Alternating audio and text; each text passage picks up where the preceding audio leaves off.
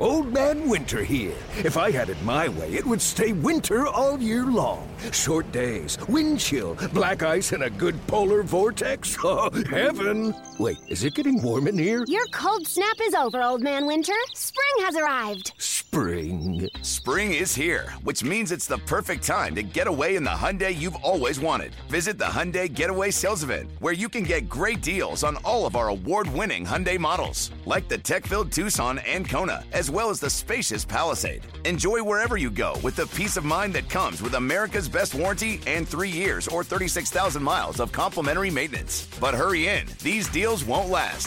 Add more joy to your journey at the Hyundai Getaway Sales Event. Now get zero percent A P R or up to fifteen hundred dollars bonus cash on the Hyundai Tucson. Now, during the Hyundai Getaway Sales Event.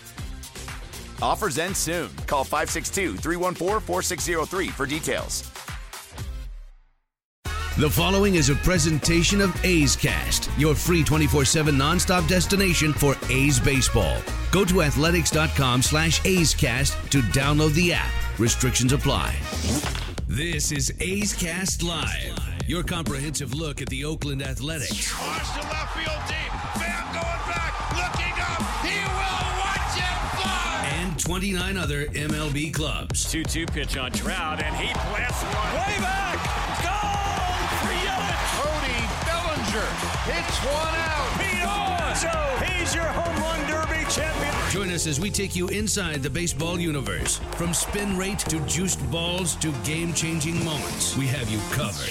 Spend your afternoon with us next from the town, only on A's Cast Live. A's Cast Live. Here's Chris Townsend. Only on A's Cast Live. That is correct. Live from the field. We're standing here right by the dugout. Rickey Henderson Field, the Coliseum, one of the best playing surfaces in all of Major League Baseball. We've got a we got a great show for you tonight and today. C J. Nitkowski, Rangers T V analyst and M L B Network Radio, the former pitcher. He's fabulous. Kara's going to join us today at four forty-five, and then we'll have the David Force Show at five o'clock. That's just what we have on the paper because we know we're going to get some A's today. So that's the thing about when we're here and not on the road. You never know who's going to stop by. Yesterday, look at all the different people that stopped by out of nowhere. Ray Fossey, Chris Herman. I mean, we just had guys out of nowhere showing up. So that's, that's what we got rolling today. We are going to have a great show for you. One of the great things my friend P J does every single year is they do the screening.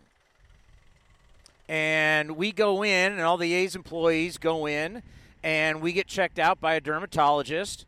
And, you know, a lot of people take this lightly at times, but I think ever since Stephen Piscotty had the melanoma taken off, I'm hearing the players now are, are a lot more serious about it. I know I am, as someone who's in the sun a lot and as I've gotten a little bit older. So uh, it's great to have everybody here today and everybody's getting checked out. Commander Cody, did you get checked out?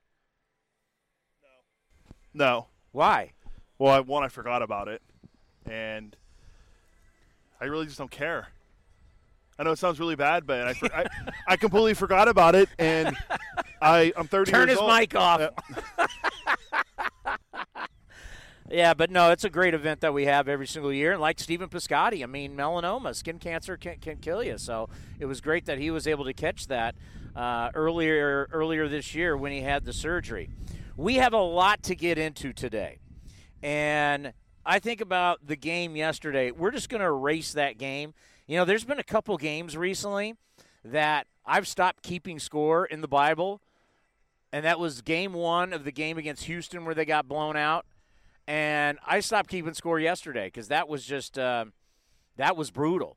The A's now one and twenty-three when they don't hit a home run, and that is uh, that's not a good stat. Now, when they hit home runs, obviously they win a lot of games. So hopefully we're going to see some home runs tonight and see Stella get her groove back as we're in this unbelievable sprint. We saw some history all over baseball yesterday. How about the Minnesota Twins? The Minnesota Twins, my God, they hit five home runs yesterday. What does that put them at, one hundred ninety-nine? And they're on pace for three eleven? Is the ball juiced? Well, how about this? What I did yesterday.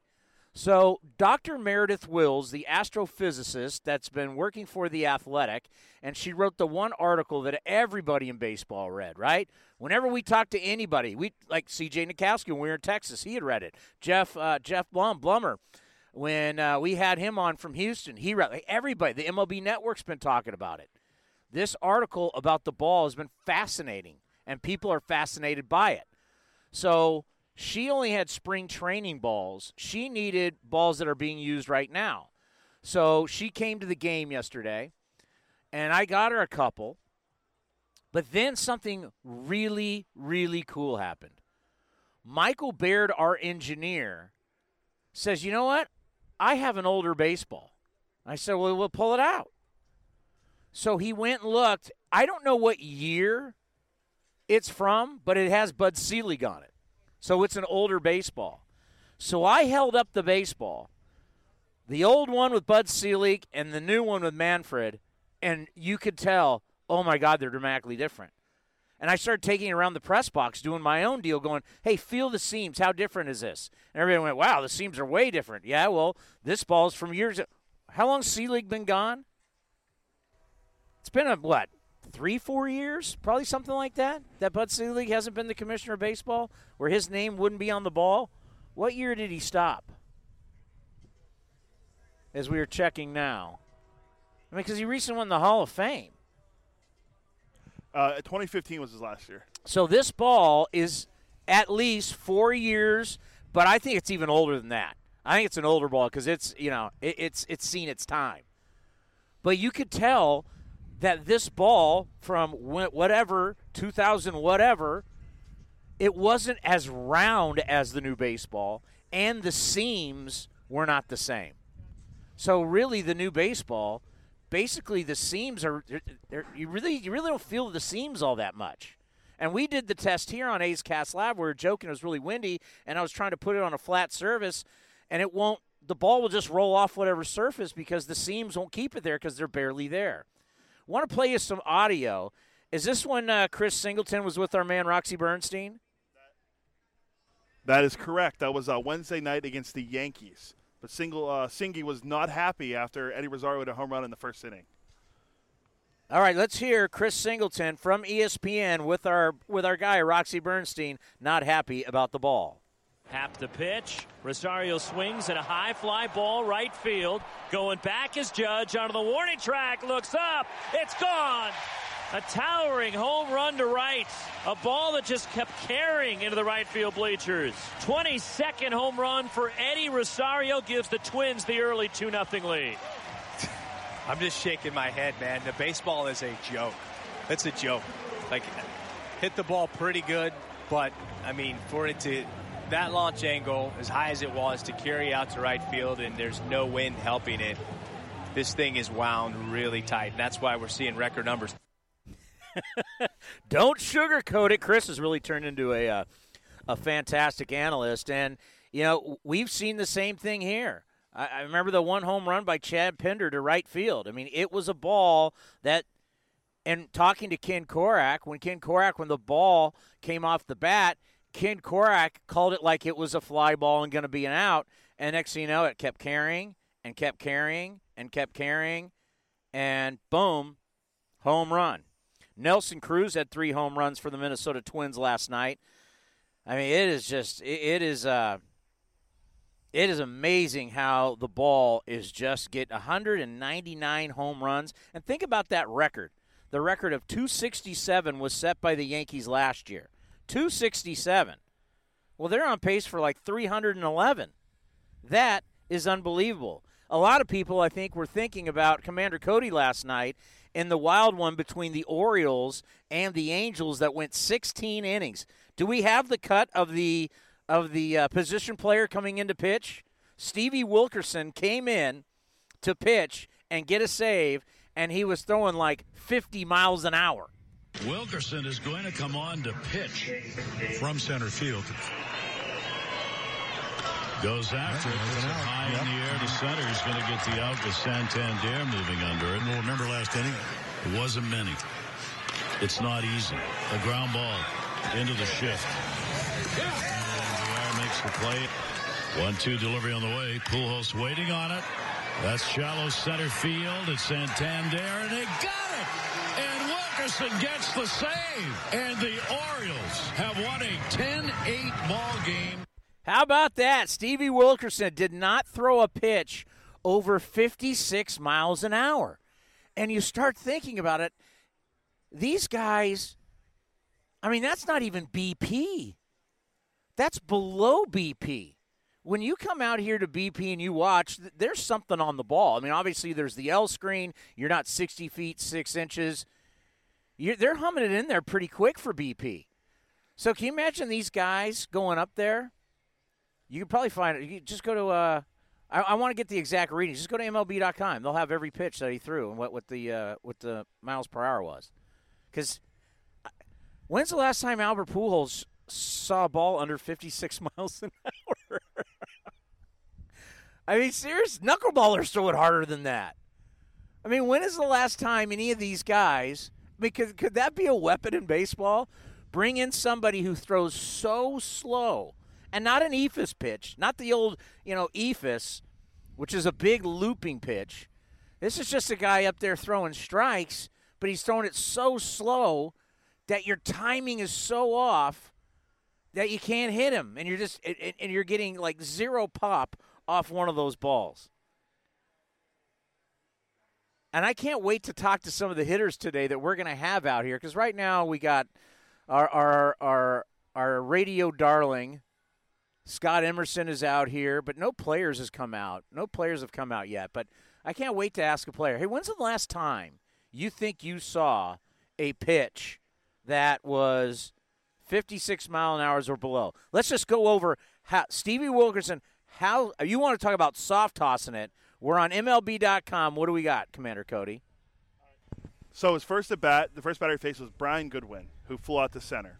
Uh, first pitch, ball one, fifty-four miles an hour. fifty-four. Uh, ball two, or uh, pitch number two, a fifty-six mile an hour changeup.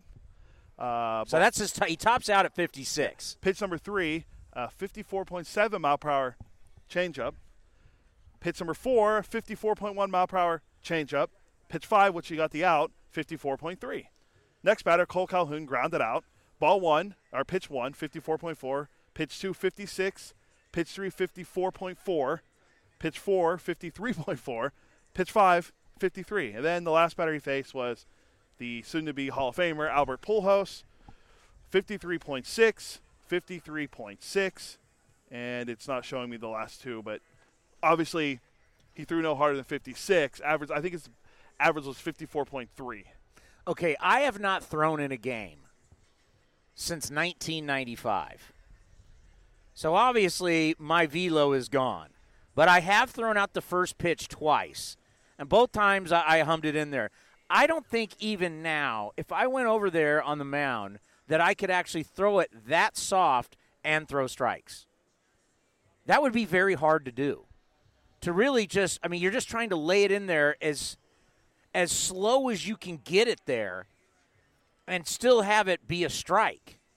That, I mean, I I got to go watch the video of this and see how he did it. Because, I mean, fifty, fifty miles an hour, that is so slow. Can you imagine how much out on your front foot you would be? I mean, for any of us, even though we haven't played in years, if you got up there and a guy was throwing fifty, it, it would be...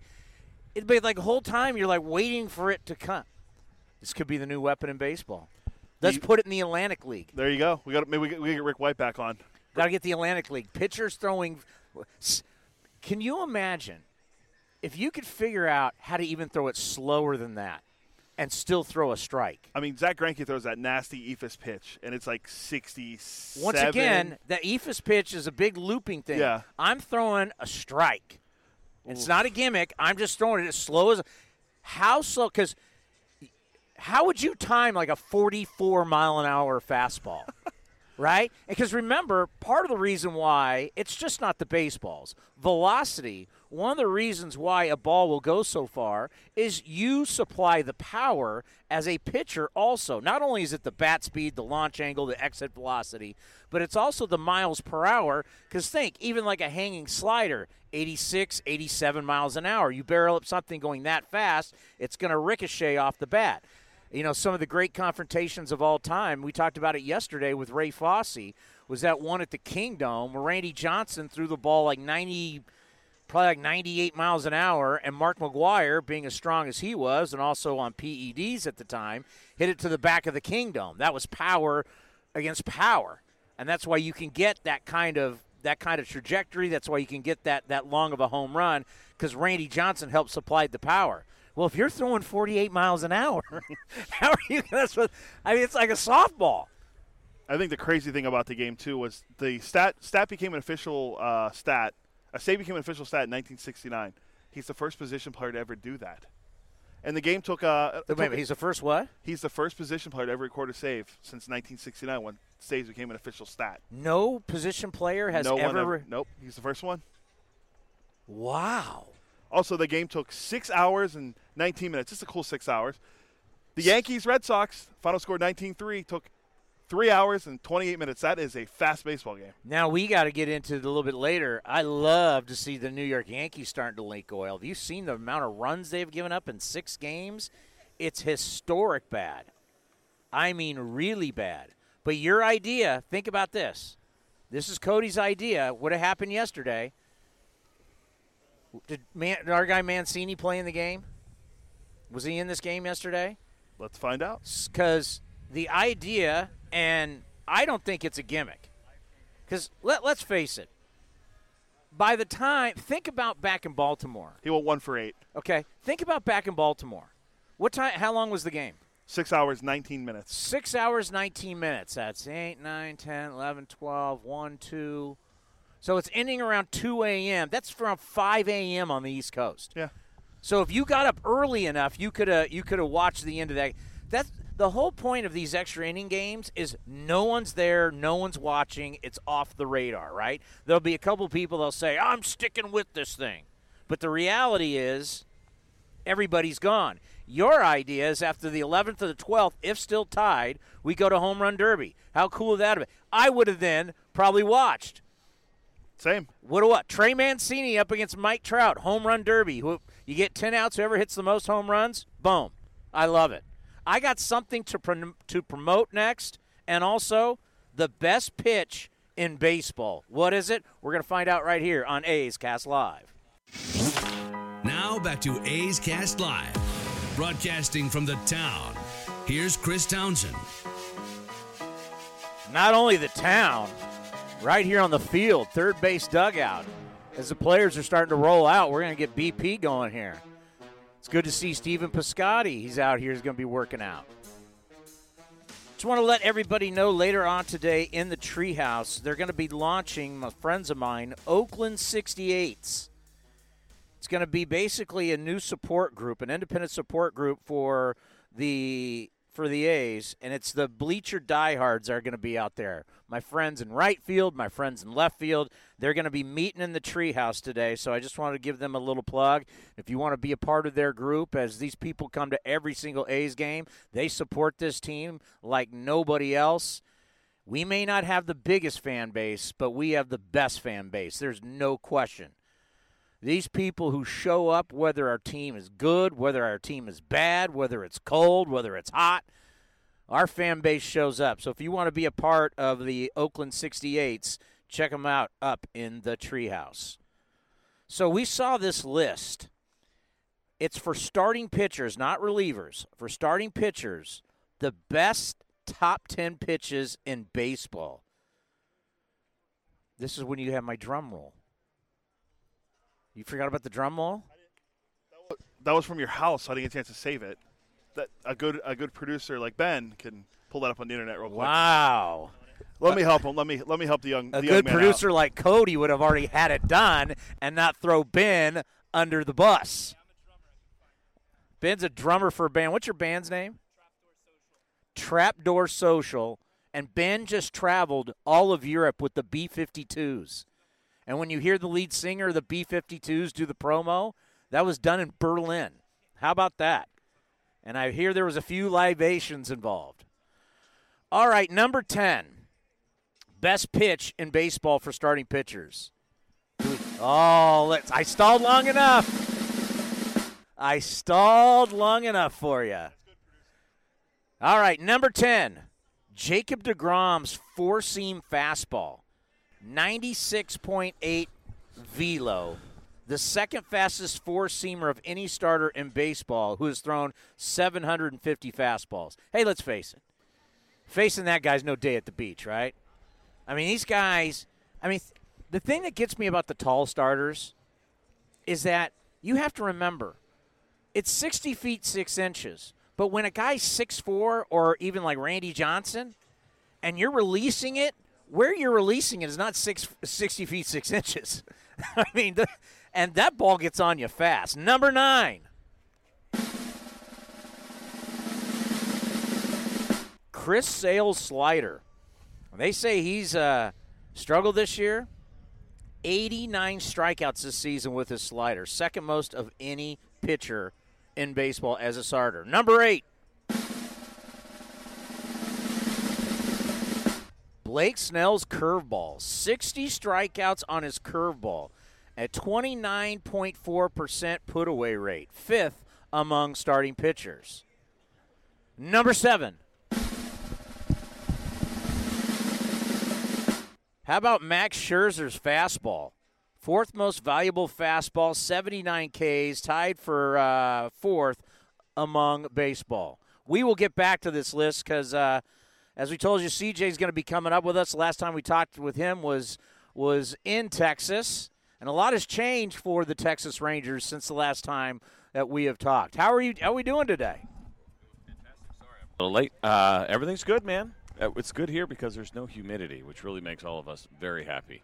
It's coming from Texas, and we just went to Seattle, and now here, and we're loving life. That's why it costs so much to live out here. Well, you got to pay for it. Someone's got to pay for this weather. It's not free, apparently. Yeah, no, no, it is not. And by the way, what you've done with your career is really great. Not only what you do with television, but what you do with Sirius. And, and, oh, thank you. I mean, that's very nice. That's, you know, because I was another guy. I don't know if you've ever had him on. Scott Emerson, our pitching coach. I don't know if we've. I don't think I have had you him on. You should have him on. He wanted to do radio. Oh, really? Yeah, so we had him on yesterday. We have much, I mean, you know, because there's some guys in our business who are great talkers, mm-hmm. and there's some guys where you go, uh-oh, this is going to be a tough conversation. Sure. Yeah. Have Emo on. He's fabulous. That's good to know. Keep. I'm sure he's been on our channel before. The issue I run into with getting guests in general is doing the seven to ten a.m. show on most days, uh, Eastern time, yeah. on M L B Network Radio, so it's tough to get guests during that slot. I filled in the other day. I went over and did a show uh, here in San Francisco. I guess it was ten to two Eastern, so it wasn't as bad. I got to do another one tomorrow. But, yeah, it's it's we have we struggle in the morning show to get guests just because how early the show is. How do you do the night games and the show in the morning? Because I'm a glutton for punishment. So, you know, they were looking – you know, I, I basically do like Tuesday, Thursday pretty steady, seven to ten a.m. with Steve Phillips on the East Coast, and then I'll do the Saturday show with Ryan Spielborgs, ten to one Eastern. But, you know, you go, I say I'm going on the West Coast, right? It's the Seattle-Oakland trip. I can't do that morning show at all. I said if you need me to fill in later, and that's that's right where I should have stopped. I should, I, actually, that's where I crossed the line. I'm trying to be a nice guy and trying to be a people pleaser, and it ended up being a four-hour show on top of it. So it was four-hour show, seven. Um, well, I guess that's what. What did we do? Seven to eleven. Jeez. And then walked over to Sears, got myself a nice big omelet and some pancakes, and then uh, take a nap. Wow. And the routine. Yep. Shower and go, and then do a game here. You're grinding. Yeah. You know, I, like I don't it. know, man. It's just I, I think this was the way I was brought up. Military family. And my dad spent twenty years in the Navy, and I feel like the only thing I can remember him telling me more than anything, at least, was just about working. Work, work, work. And at some point, you know, you got to be smart about it, and I guess take your breaks every once in a while. But it's it's ingrained in me right now, and I like doing it. The radio helps a ton.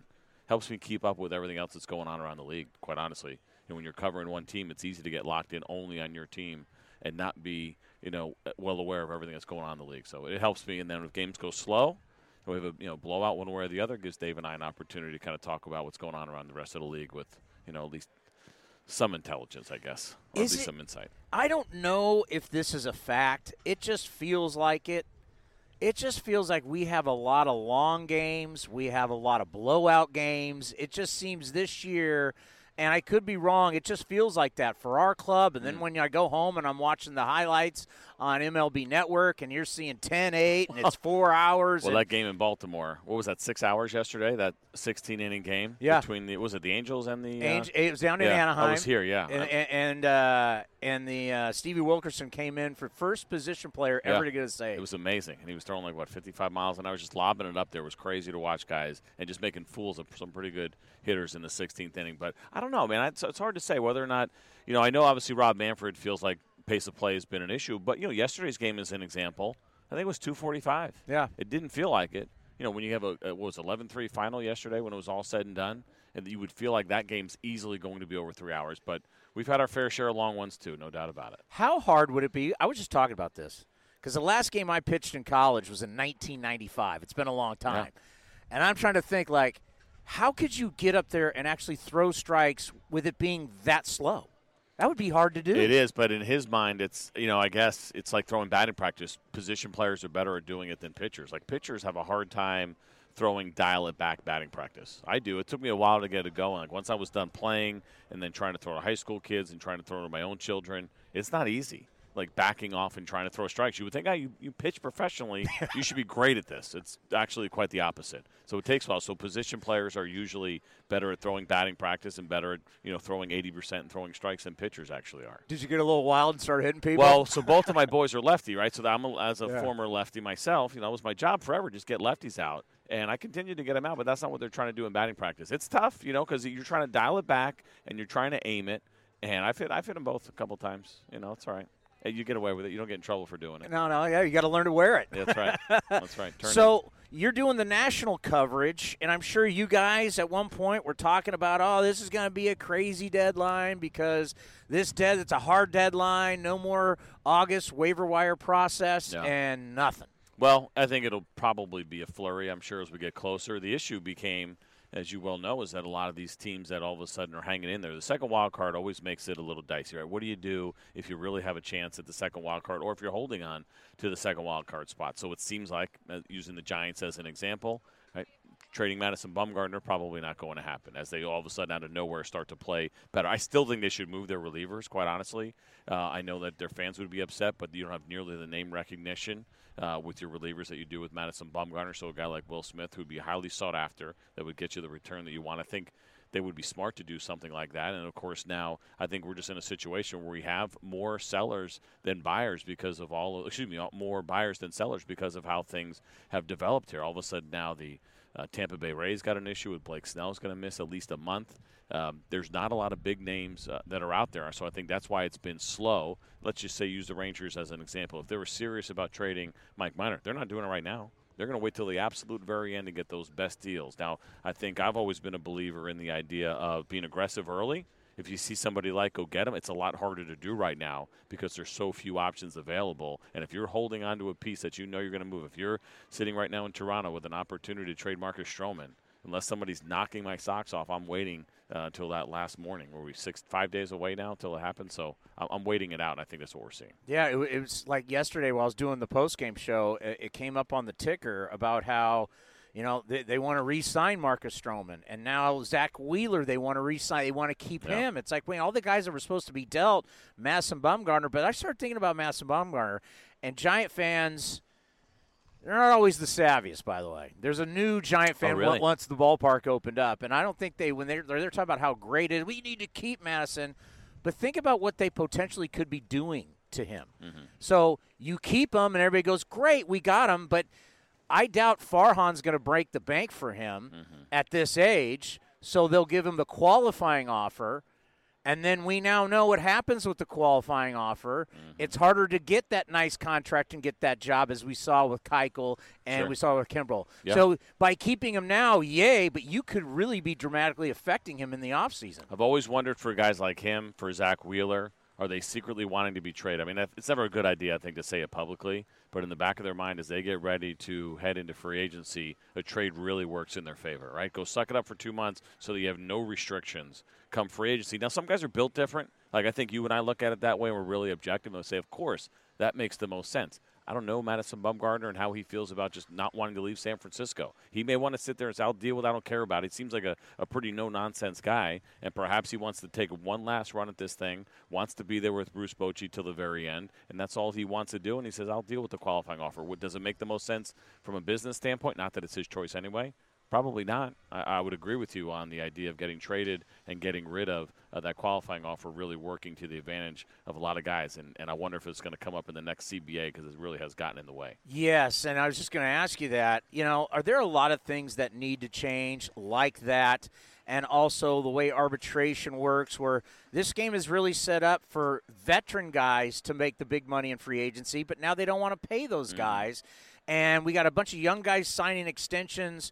Do we need to kind of flip it to where we're getting money to the players earlier when they're in their prime, so you're paying for their prime and not their past? Well, that's what the union wants, and so the idea of, you know, the, the idea of getting down to five years for free agency I think would be a real challenge. You'd have to give something up really significant. I don't think teams are going to do that. The other problem you have, of course, is that service time manipulation, right, using Ronald Acuna Junior as an example, or Chris Bryant, right, hold him back for three or four weeks, then call him up, and now you basically have him for seven years, right, and that's the trend that we're seeing in the game right now. And so because there's been, and it's within the rules, you can't, I mean, it's frustrating, but the other part of that, and I think it's a big one for the union right now, is you're not getting empathy from anybody. You're not getting it from fans. You think fans are going, oh, yeah, ma- let's make sure he makes the opening day roster so he's out of here in six years or potentially out of here in six years. Now, Acuna Junior, of course, got his extension, and it works out fine. But, you know, I think the savvy fan goes, yeah, you know, why don't you just wait two weeks so we know we have him for at least seven years of control. So the players, while they have a really uh, strong issue there they got to address, I think they're the only ones that are going to get uh, any empathy for all with, at all with the idea of trying to uh, get that corrected. So that's a big one they got to talk about. Uh, service time manipulation, could it be free agency? Could there be an adjustment uh, within arbitration? Uh, do you knock it down? Do you make all two-plus players arbitration eligible? Will that help get those younger players uh, paid a little bit quicker? I mean, the minimum continues to climb. Uh, but I don't think Tony Clark's satisfied with it. It's five fifty-five right now. It's five times what it was when I broke in, which was nineteen ninety-five. So it continues to go up. And I remember when I was making one hundred nine grand and catching a lot of crap from veterans in the clubhouse about it. You know, Cecil Fielder's like, I made sixty grand my rookie year, and here you are making one hundred nine. Man, you guys are lucky. And now it's up to five fifty-five. It's going to continue to grow. There's two more years left in the C B A, uh, and now the last two years of the C B A goes up by a cost of living increase. There were set Uh, raises in there. Now it'll go to bump up whatever the cost of living allowance is going to be, so it'll do that for the next ten years. But that number um, will get pretty close to a million dollars here within the next decade. No I, I thinking about what you just said, and I have this conversation with Mickey Morbido, our longtime traveling yeah. secretary. Baseball is the only sport that you don't always put your best guys out there. That's right. Because, like, Peyton Manning gets drafted number one out of Tennessee mm-hmm. by the Colts. The Colts are not, yeah, we're not going to play him the first three, four games. Or Michael Jordan comes out of North Carolina. They don't go, you know, we're not going to play him for the first no. month of the season because of, it's, it sounds crazy. Yeah. In other sports, that would never happen. Yeah, the, you know, the, the best twenty-five don't always go north with the club. And it's pretty consistent that they don't go north with the club. And it's frustrating. And that's the part. Listen, Blue Jay fans were frustrated that Vladimir Guerrero Junior didn't break camp. But I think now they get it. They had zero chance of competing. They know they have him for six more years after this one. You know, they're secretly probably happy, even though they were irritated by the fact that he wasn't there at the very beginning. And I know he didn't have a great spring and was dealing with some stuff, but those are the kind of things that happen. But that's what our game does. I mean, uh, nowadays, especially since we have the kind of ins and the outs, and whether you want to call it rebuilding, tanking, whatever it is, but teams that aren't trying, the idea of being in the middle class in baseball is a really bad idea. And so for those that are out and basically not contending, they are going to do that with their players, and they're not going to always put their best team on the field, because, you know, the Houston Astros, maybe one of the worst things that happened in baseball was that they won a World Series, right? And so they lose one hundred games three years in a row. They get the number one overall pick three years in a row. Now, only one of them worked out. You know, that's the other thing. I don't know how many people realize when you go back and you look at the history of what happened there. And they went all the way in, and people are like, what are they doing? And, you know, they really shocked the baseball world, but they got Carlos Correa with the first pick. The next two didn't work out particularly well. Marco Pella ended up retiring. They traded him, never got to the big leagues. Brady Aiken was hurt when they examined him, so they ended up not signing him. And because they didn't sign him, even though three overall picks, only one of them did anything for you, first overall picks, but they got the second pick the next year. And they got the second pick. They signed Alex Bregman. And so they got basically two M V P-quality players by losing one hundred games three years in a row. And teams see that, and that's what they do, and that's why you don't see the best twenty-five players on the field all the time. Let's end on this. And a guy, I don't know if you've had him on your show, Rick White, the president of the Atlantic League. That is the guinea pig league now for independent baseball. Yeah. That Major League Baseball is trying all these different things. And we reached him. He's really good. And we recently had him on uh-huh. the show. And I was asked about RoboUmp. because now they're going to use TrackMan the rest of the year. Yeah. And next year, Hawkeye's coming in, what they use in tennis. Mm-hmm. So calling balls and strikes, I said, how do hitters like it and how do pitchers like it? And he said, to a man, they love it. Because they love that no matter what, no matter what ballpark, no matter what day, the strike zone is consistent. It's yeah. consistent every single day. Do you think you would like it, and do you think it will come to Major League Baseball? No, I, saw, so I have some real concerns. Uh, one of them is losing the corners. You know, the idea of a couple of inches off the plate. We saw last night here in this game, right? A couple of inches not getting called uh, inside and outside is going to slow the game down dramatically for me. I think we're going to see walks go up. We don't want to see that. We already have a lack of action issue in our base in our game as it is, right? That's a real problem. Pace of play, but also lack of action. Uh, so that becomes an issue. I worry about that one. We have a kid, actually the kid who pitched last night, Guerrero, Taylor Guerrero, has got a really good breaking ball, uh, unbelievable spin on, a great depth to it. But take a name that you know, say Clayton Kershaw with his big breaking ball. If he were to throw that thing and it hits at the knees at the very bottom of the zone and that little beep goes off or whatever it's going to be, that ball will finish in the dirt. There's no doubt about it. With the depth of break, that if he hits the very front of the strike zone at the bottom, the ball's going to finish in the dirt. That's going to be a new look for fans that they're going to hate. Like, what do you mean? How is that a strike? The ball finished in the dirt. Well, across the plate. And I understand it. So, well, if that's the strike zone, that's the strike zone. I remember having this conversation with Laz Diaz probably twenty years ago. And he was like, I'm telling you, C J, if they ever go to that, you guys are going to hate it. And we were talking about different ways why it would be a completely different experience. And I agree with him. I don't mind what we see here. Listen, there is so much information out there now that with umpires that there's a consistency consistency to them. They're different amongst each other. But you can now, we have great access with Fox Sports Southwest to umpire heat maps. And I'll always make sure I have them in my notes. And I look at, okay, this guy has a tendency to say open up uh, to left-handed hitters away. And it calls that pitch a little bit more than the average. And then when it starts happening during the game, they make us look really smart. Say, I'll say that before the game, and sure enough, it happens. They know that. The hitters know it. The pitchers know it. So, yeah, it's a little different, and I get the frustration of it not being exactly the same every single day. But that little nuanced part for me, I think, is, is a nice part of the game. And combine that with the fact that I think an automated strike zone will slow the game down dramatically, and it will look very different uh, to fans, to me, are two things we don't want in the game. What was your spin rate and your spin efficiency? I wish I knew. I wish I knew. I got to tell you, I'm so jealous of these guys. Like, right, like right here in the yeah. pen right now, you got the cameras out, you got the iPad out. And I always talk to these guys, and it's so great, you know, the technology that they have available to them. The big thing is the adjustments that you can make really quickly, immediately, right? Like, I remember I had a pretty good breaking ball, but I would mess around with a couple of different grips. And I've always wondered, people look at it and say, oh, I bet you if you held it this way, it'd be better. And I'm like, yeah, probably, but this is more comfortable. Now, I go in the bullpen, and I try my grip, and I throw ten. And then I try the grip that maybe looks like it'd make more sense, and I throw ten. And there's my average spin rate. I'm done. I know which one I need now. There's no, like, going through the entire, you know, years of your career saying, I don't know which one would be better, or listening to a you know a catcher go, that one looked a little bit tighter, this one looked pretty good, the pitching coach says, that looked better coming out of your hand. That's over. That is over, and that is a wonderful thing for these guys because it's, yep, you're spinning it better when you do this, you're getting better run this way, you're getting better, you know, vertical movement, horizontal, whatever pitch you're throwing, when you do X. I mean, that is amazing to me that they can do that, to go along with all the training tools that they have now and the velocity and everything else. And these guys are at a tremendous advantage, uh, which makes what we're seeing with these home runs even more incredible. Well, we really appreciate when you came on the program in Texas, and we really appreciate you coming down to our office here. It's, it's a, a great office. It's the most unique office in all Major League Baseball. But thank you for coming on. I truly appreciate it. You're fantastic, and good luck, television and radio. My pleasure, man. I'm happy to do it. We got more coming up next right here on A's Cast Live. Hey, this is Fred of the B fifty-twos, and whenever my flying saucer is over Oakland, I listen to A's Cast Live. Now back to A's Cast Live. A's Cast Live. Here's Chris Townsend. What do you think of that? I think it's amazing. The B fifty-twos are listening to A's Cast Live. How did you hook that up, Townie? Uh, our man Ben here is a drummer for a band that just traveled with the B fifty-twos cars with us. He, uh, just traveled to Europe with the B fifty-twos, Stop and they, they recorded that in Berlin. Wow. Always thinking, Ben. That's awesome. Is that cool or what? So very cool. I hear we're celebrating women in baseball I right now. I hear that, too. That's fabulous. How well, long have you been doing it? This is my eleventh season. I know. Who would have thought? Well, you look the exact same. Oh, you never age. Three you, kids later. You could go. You could easily have done that. Was it the ten-year challenge? Yeah.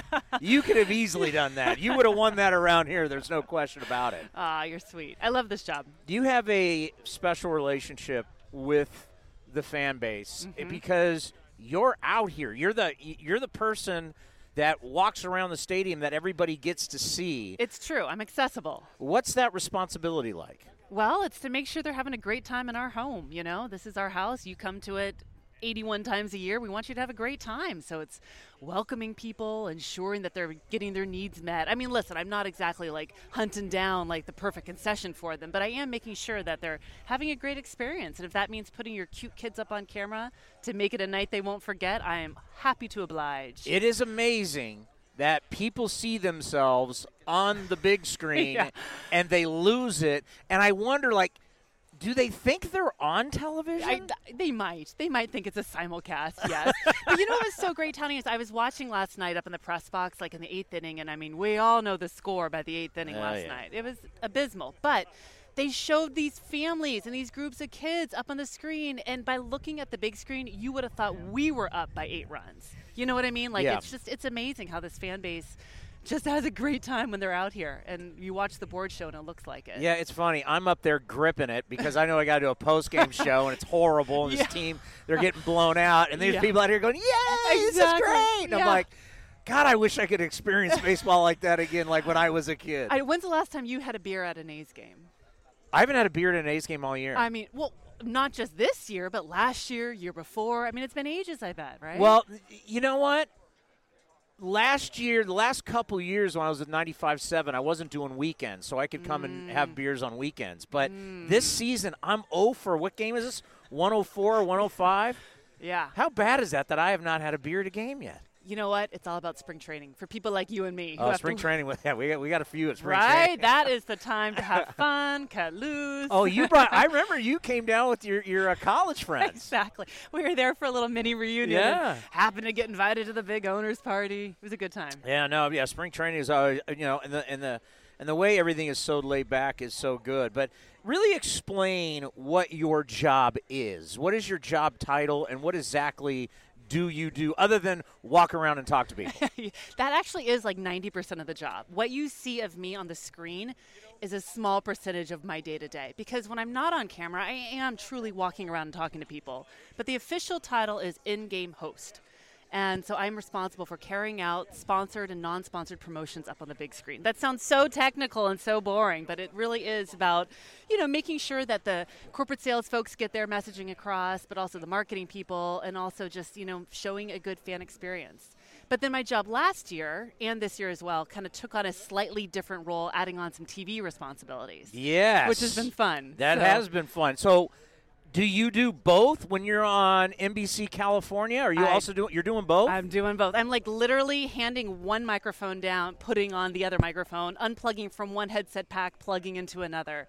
So like today, I was just talking to the T V truck guys, and like we're trying to figure out my in-game schedule, when we can fit in my T V hit. Yes. You know, so it's like a, a lot of moving pieces going on here. Is does one take priority over the other? No, we all work harmoniously.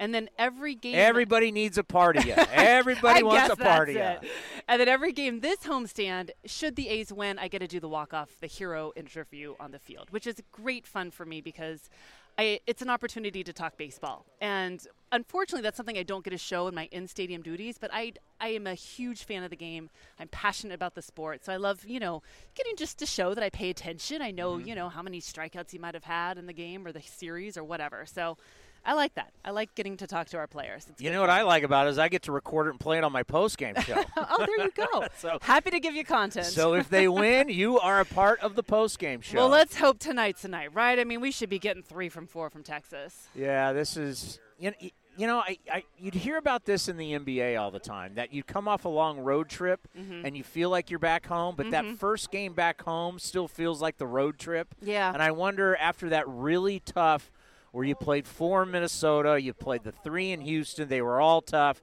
that when you came back, that last night still kind of felt like a road game, and hopefully tonight it's like, oh, we're back on this homestand, eight games left. Totally, because it is more normal to have like a three-game, you know, series against the Rangers. Like yesterday was almost like a bonus game, you know, so let's just pretend the series starts today and sweep them today through Sunday.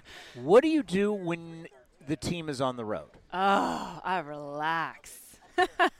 No, you don't. You got three kids. Yeah, good point. I watch every single road game, too, because that's truly when I get to drink a beer and watch yeah. a game. Keep score at home. I love keeping score. Um, As far as professional work goes, I still do some tech reporting for C B S. That's good fun. Fans tell me that they see me at gas stations around the country. And That's right. I have seen you at a gas station.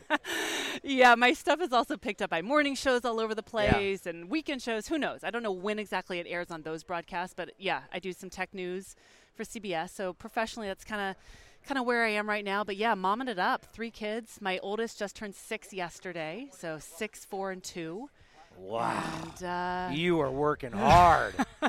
yeah, I mean. Six, four, and two. Any parent knows that parenting is a full-time job no matter what your other job is. So even though I'm here right now, I'm thinking about, okay, I yeah. gotta I gotta think about, you know, are they safe in the pool right now? Home with my grand, you know, the grandfather and all that stuff. So always thinking about that. It was always a joke. It was like. It felt like you were pregnant for so many seasons, right? And I kind of was. This would be my season to be pregnant again, yeah. but uh, don't count on it. No, we are no, done. No. and, and that's the thing about, you know, we talk about women in sports and women in baseball. You know, the thing about baseball that it's every day. So when you yeah. do have a homestand and you have the family life, it's not easy to balance. It's not easy, and especially since the hours are a little unusual as well. You know, so you're not finding regular coverage nine to five, Monday through Friday, like a lot of working parents. You know, you're You're looking for these odd little pockets of time, and every day it's a little different. You know, like tomorrow with the six o'clock game, my duties are a little different and earlier. So yeah, it's it's hard to be a working parent, especially in baseball. But we do get that glorious off season. Correct. Yes. What, what are your plans come November? I should say. Uh, I I still work. I have Raiders. Oh. You know right. this, is, but but you know what? This is the first time because I was on a stretch where I was covering, and I don't know how many people have ever done this in Bay Area history, especially in radio. I was covering the A's, the Raiders, and the Warriors. Like a lot of people, you won't know this, but like during the playoffs, I would do the, over at Oracle, I would do the Warriors pregame. I'd pack up my stuff after the pregame. I'd walk underneath the tunnel. I'd walk to here, go up to the treehouse. Oh, my God. I'd do the A's pregame for the network. Then I'd walk back over to Oracle, and I would be doing the Warriors Ooh. Postgame show. And then on Friday, I'd be off with the Raiders flying somewhere to, to, to game. I mean, it got to a point my wife was looking at me going, how long do you think you can do this? Because it's when you keep going from season to season to season, you never have any time off. Yeah, that's true. I did one off season working in sports, and that was for the San Francisco Bulls. Do you remember them? No. Yeah, Ben remembers them. San Francisco Bulls, they were a minor league hockey team, ice hockey. What did What's you? What's that? E C H L, yes, that was it. That was the, the league, and they played at the Cow Palace. This was like twenty twelve into twenty thirteen. And I remember the years very distinctly because I was pregnant with my first child, and it was like those early months of pregnancy when I was nauseous yeah, and vomiting. And can you imagine working in the Cow Palace? Uh. Oh, my goodness, the sense of the lingering manure. It, like, I seriously wanted to vomit at every home hockey game I had to work. It was misery. Last time, last time I was at the Cow Palace, I mean, I couldn't even tell you what year it was, but it was the boat show, and we got paid to go out to the boat show. I mean, this was a long time. I don't even know what station yeah. I was on at the time, and it was just like, I can't believe this place is still around. Yeah. They haven't bulldozed it. Yeah, seriously, and the neighborhood hasn't necessarily developed around it yet, and it's a it's an estranged part of the city for sure. Why did you want to get into television? Back in the day, so many moons ago, um, I got in through news, T V news, and I loved journalism. I loved current events. I loved politics. And initially, I wanted to be in uh, like foreign service. I wanted to be a diplomat. That's why wow. I was a Russian language major, and did my year abroad in Moscow. And you know, I to be honest, after college, I was recruited by the N S A to get into the foreign service, and. Um, I was thinking about my interests. Like, do I want to become a spy and go that route, or do I want to continue journalism? And it's like, in one profession, you're withholding information and being as secretive as possible. In the other, you're literally broadcasting to the world.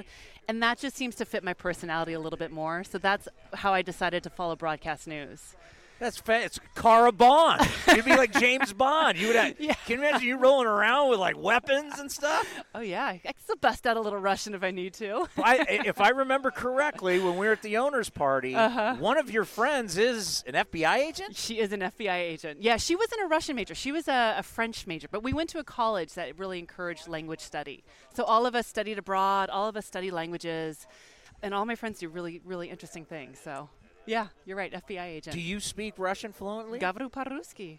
I wow. mean, it's I've I've lost a lot of it now because that was, like I said, many moons ago. Because you got to speak it to keep it going, yes, right? Yes, yes. But there is a, an usher. He works over in uh, the left field area, Michael, and we speak Russian whenever I walk by him. So I, I keep it fresh that way. How was how was Moscow? I mean, this was back in the late nineties, and uh, it was pretty pretty incredible. We were there about two weeks after the ruble crashed. And as an American college kid, we were living large. I went with four thousand dollars strapped to my ankle because we didn't think I could get cash any other way. There were no A T Ms, no working banks that would, you know, take an acceptable American debit card. So went with cash to my ankle, and fifty bucks got you the most incredible night out you've ever had. Oh, they were taking your dollar. Oh, yeah. Oh, yeah. We were we were living well. But I, I also worked for C N N when I was there, and you know, really got a nice little nugget on my resume. You know, C N N Moscow was a cool, cool spot. You're like my late father. He used to, he used to always put his cash in, a, in his in his sock. Yeah, exactly. It was a good way to a good way to go. I mean, you're wearing pants in Russia. You're not exactly wearing skirts. It was freezing. So yeah, it was a cool experience. I've not been back. Um, would love to go because I hear it's really changed, obviously.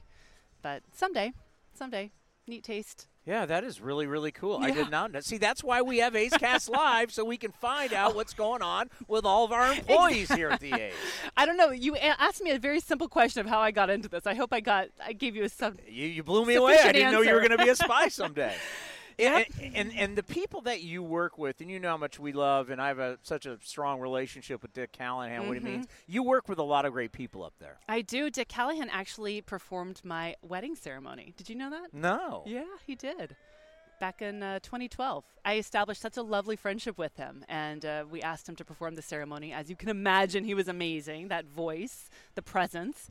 Um, so, yeah, he's just one of the great folks we have up in A's Productions. Troy and Smith, you've worked with for V P of Marketing, worked with him for years. Adore Troy. He's the man who hired me back in uh, the oh eight oh nine off season. Yeah, love Troy. Justin Marshall is my producer who I hear in my ear all game, every game. He's great. Um, there's not that many full-time folks up there. They really rely on the part-time crew, you know. And if you've ever been up to the press box, if any fans have had that opportunity, you get the tour down to A's Productions, and most people are shocked and amazed to see how many people it takes to put on our in-game show. And how fancy all the equipment yeah. is, right? Because, like, for, for the – the press box, it's an old building, It's right? an old building. The building was built in sixty-six. Mm-hmm. It's old. Finally, the A's – see, the one thing that, that I've never liked is that the A's or the Raiders will get bagged on because of the stadium. It's like, whoa, they're tenants. They don't own the building. That's the city of Oakland and Alameda County. They own the building. So when stuff breaks and doesn't get fixed, it's not on the teams. Yeah. But now the teams have really done – I mean, the A's, what they have done to fix up this place, and now the A's are taking fifty percent of this. But, you know, the, the the press box is not the fanciest press box in the league, right? It's not. But we go all the way down the third base line to where you guys are. Now we're talking about world-class equipment and all the money that takes to run our Jumbotrons. I mean, that's – it's very impressive when you when you go in there. Well, and I will say it's nice for the crew and the folks who do work there that they've got an open-air view of the field and of the game, because a lot of departments like ours in other stadiums are sort of sequestered back into the bowels of their stadium. They don't need a field view necessarily. necessarily like the broadcasters do. So it's lucky for them that they've got those, you know, great accommodations right there overlooking the field. And a lot of the people that work there with you also, they do the Raider games. Sure. It's a way to do the year-round work. They get a little extra from that. Yeah. Ye- we've, we've got that first Raider game coming up, don't we? This is like the last homestand with a pristine field. Is that right? I don't know. Isn't it August eighth? Is that first? I, I believe August eighth is the first yeah. game. So but they're only going to play one game. Only one preseason game will be played here. Yeah. But it's still in between this long homestand now. Yeah, we'll have the September games that will chew up the field. Well, and, and you yeah. know what? Talking to Clay Wood, it's it's not it's not the football players. It's the concerts. No, it's it's the stands. What happens oh. is if you're looking out at Mount Davis and they got to bring all those stands out. Well, what happens is those stands are so heavy, mm-hmm. where we're looking from left center to center to right center.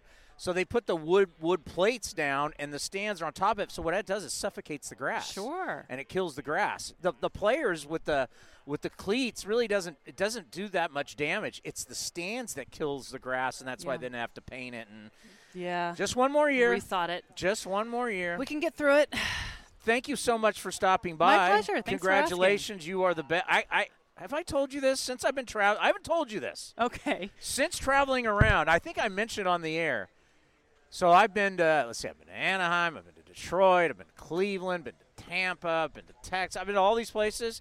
You are by far the best in the league. Seriously. That's kind. We're friends, Chris. You no, don't have to say that if you don't. I, I didn't it, have to say kind. It. You are the best in the league because it's like this is natural for you. Aww. And some of these women that I've seen other stadiums, they mess up a little bit, mm-hmm. and it's the timing. It's not. You've been doing this. You're a veteran. Well, you're you're, you're the best. At what I have seen, you're the best in the league. Thank you. It's it comes from a genuine place. Born in Oakland, raised an A's fan. True, I, yeah. This this love and passion I have, it comes from within. It's not something I have to put on every night. Exactly. Who knows where this week they, they get somebody. Did they grow up here? Do they know the team? Do they even know baseball? As you said, right. You're a big baseball fan. Right. We've talked about us doing a show sometime. Let's do it. Maybe it will happen. Yes. twenty twenty? I just hope we're around for twenty twenty-three.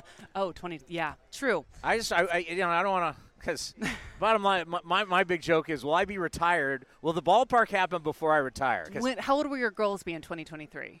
They're thirteen now. Okay. They're going to turn fourteen coming up yeah. here in November. Right. So as soon as, I mean, they're going to be out of the house soon. You're going to want to travel with Amanda once they go to college. You know, you're not going to want to be tied to the baseball schedule. I, I'm not, I, I won't be that guy working. You won't see me here at seventy years old. Right.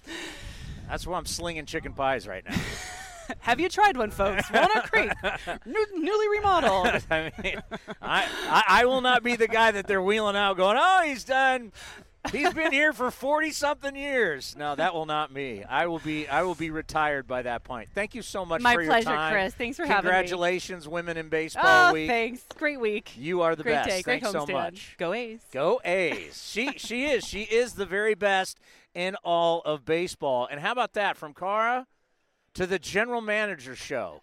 David Force is now with us here on the field, getting you ready for uh, a little A's baseball against the Rangers. A busy time of the year. Have we been sleeping? Do, do, do I get to bank my time on uh, A's Cast last night during the game, or, or does this count as extra? Because I did a whole inning last night. It was exhausting. Well, yeah, you were like the you were the you were, you were the bad inning. Yeah, thanks a lot, Brett. Uh, no, I am getting plenty of sleep. It's not a problem.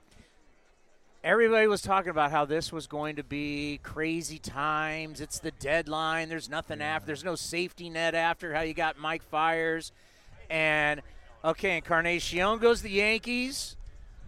You got uh, Casher going to the Red Sox. Yep. You, you pick up Homer Bailey, and then nothing. Nothing. Yeah, people don't do stuff until the deadline is really staring them into the face. I think. In the face, excuse me. Yeah, the one thing we've learned over the years, whether it's trading, whether it's arbitration, whatever, people need the pressure of that deadline. Um, and, and even though it's a hard deadline this year, there's no, you know, trades after July thirty-first, it does seem like we're going to have to wait until uh, next week, till we get closer to Wednesday afternoon. I kind of got a theory here, and you'll know better than me because you've been doing this a long time, but okay, if I have assets that I want to get rid of, right, yeah. and I want to get younger, we're talking about the sellers. Now that there's this hard date, if I don't get a deal done, I'm essentially stuck with these guys that I wanted to get rid of, and now I got to wait till the off season, and who knows how that goes. So as we get closer, is it possible that the that the sellers will lose a little leverage? Yeah, I think that's absolutely right. I think you've you, you know we've talked to teams, obviously, who are sellers.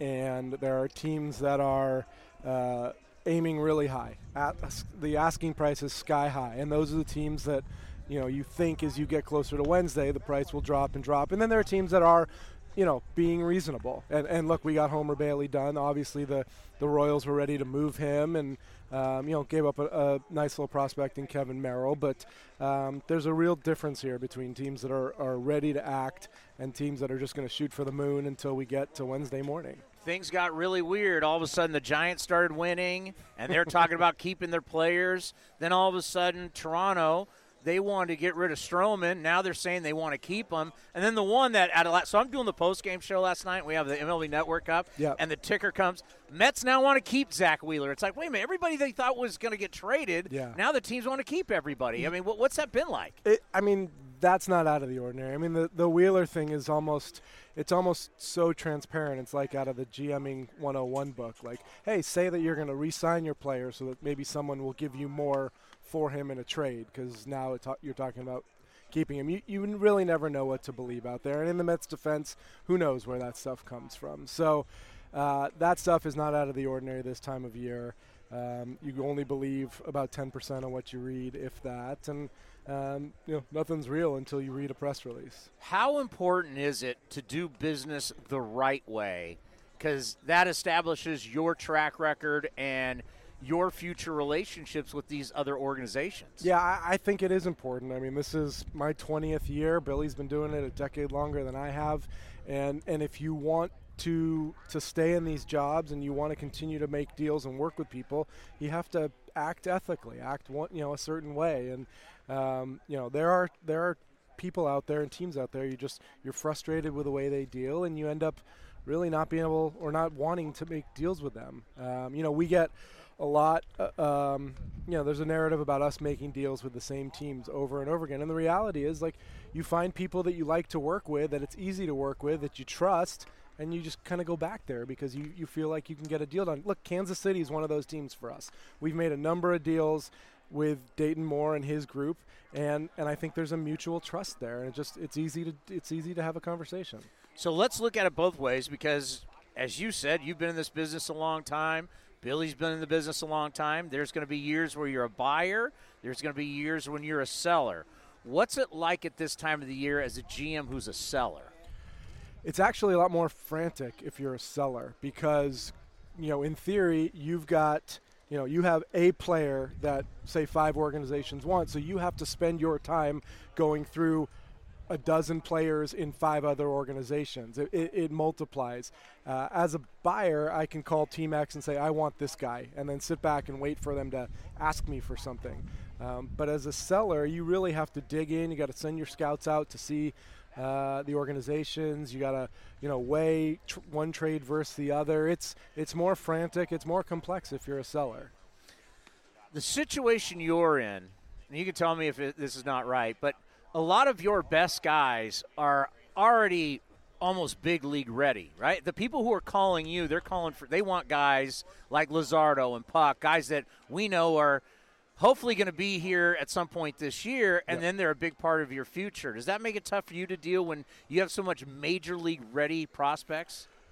Well, it's it's hard to say that it's a, a problem to have good prospects. I mean, yes, we have guys who are close to the big leagues. And, and even beyond those two guys, you know, you look at the publications, our next guys are, are Jorge Mateo, Sean Murphy, also guys in triple A who are knocking on the door here. So it's, you know, from from a buyer's standpoint, it's always harder to move guys who are close to the big leagues. And not that prospects in A-ball aren't exciting and valuable, but there's a little distance between you and them.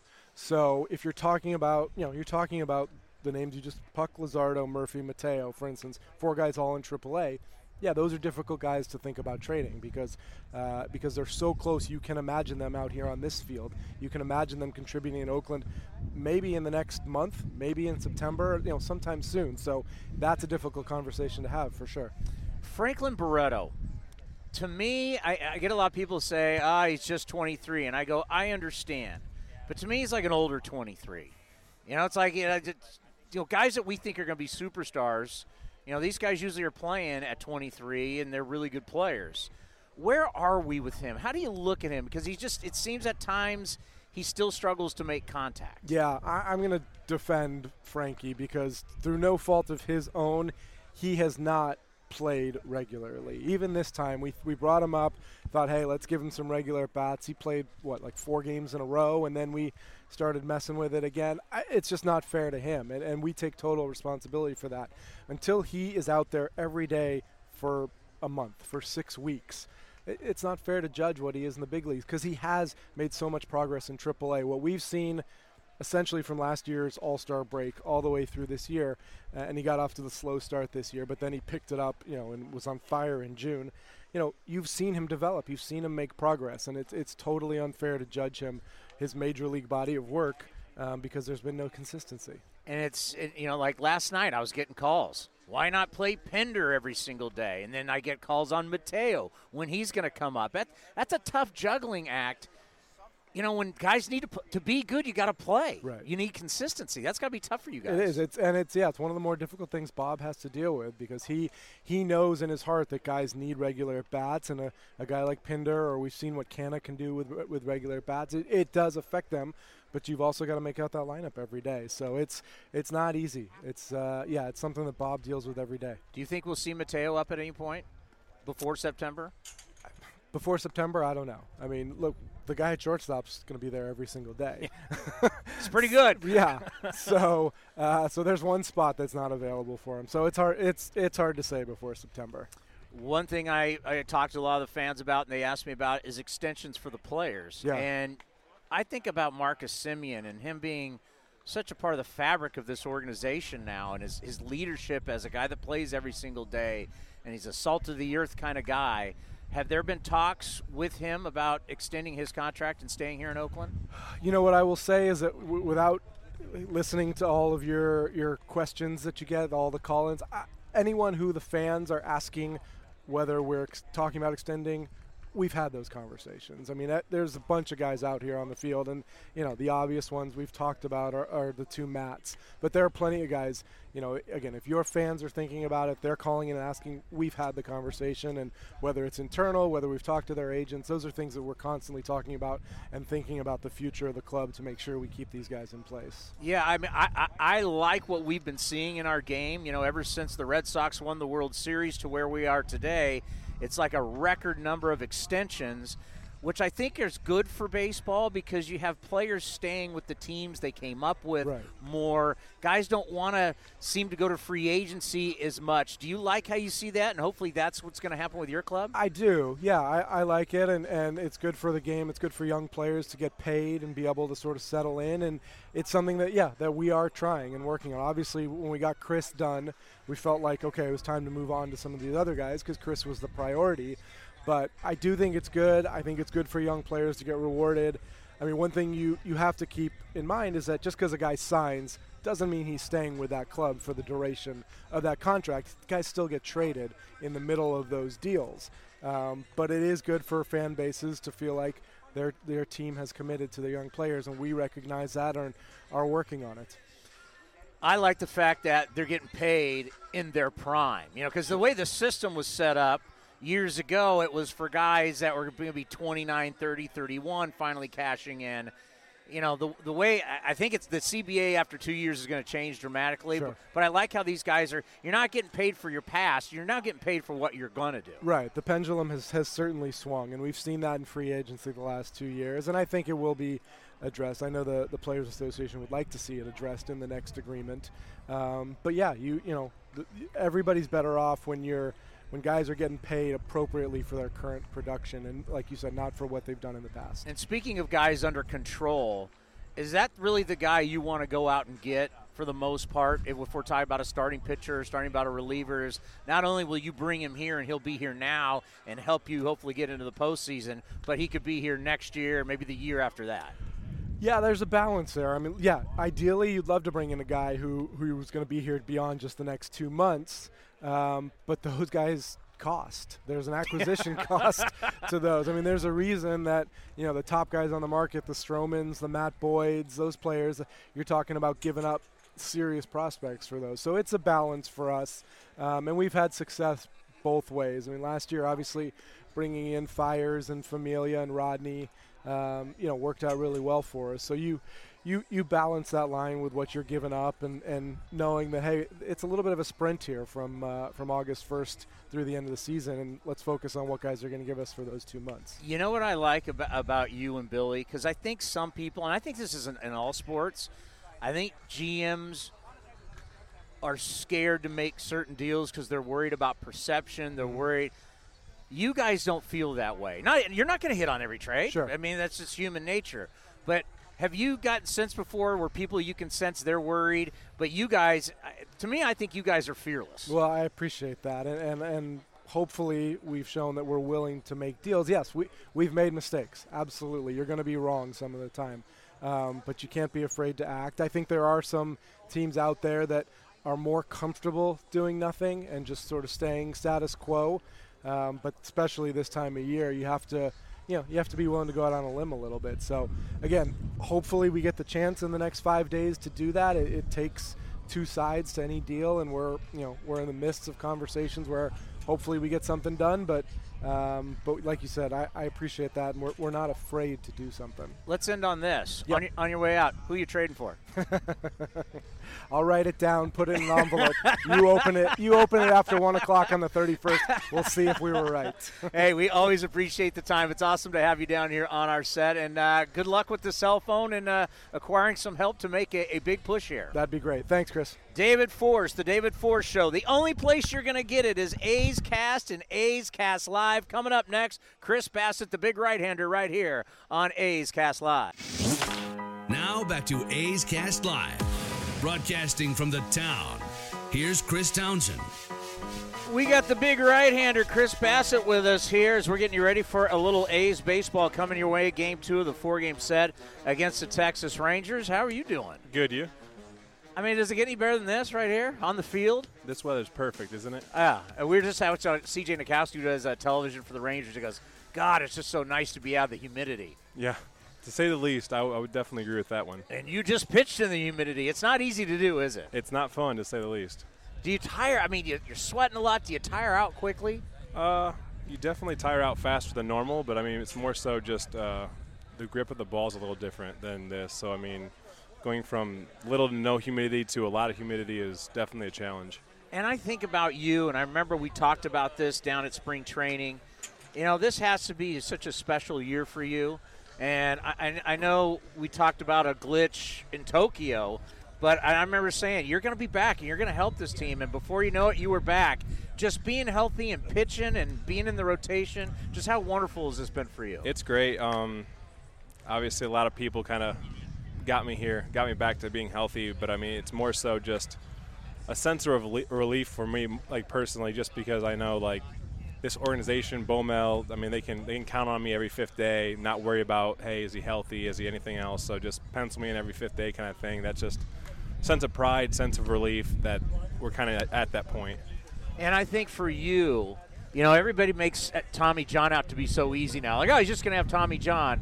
And you're living proof that it's just not it's not that easy, and it takes a lot of time, and there can be setbacks, and yeah. it's got to be it's very frustrating. So we need to stop people acting like it's just some easy surgery. No, I mean, any surgery, no matter what it is, even like normal life. I mean, when a doctor cuts you open, it's a grind from there. I mean, you got you got to you got to really really work just to get back to being healthy. So um, obviously, we have a great support group here to uh, really, like, push you every day through those dark days and everything else. But, I mean, yeah, it's it's definitely a grind.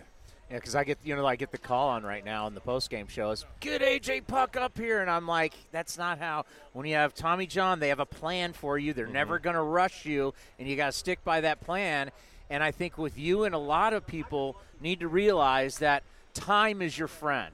Yeah. You need to, you, you know, we used to be, let's rush them back before twelve months. Now we're looking more fourteen months or mm-hmm. sometimes even longer. I, I think I think time is your friend, but I think rest is your biggest friend. Um, to me, that the biggest jump I had was that off season that I had off from doing nothing. Because, I mean, people don't realize once you have Tommy John, you don't have that off season because you're not you're not taking those two, three months off kind of thing from not throwing or whatever it may be.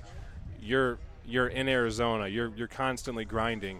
Um, so going from a seven month seven month schedule to a twelve month constant grind, and then you somehow end up, like, say in July or something, and it's like, all right, you got five more months or three more months until the, the next off season comes.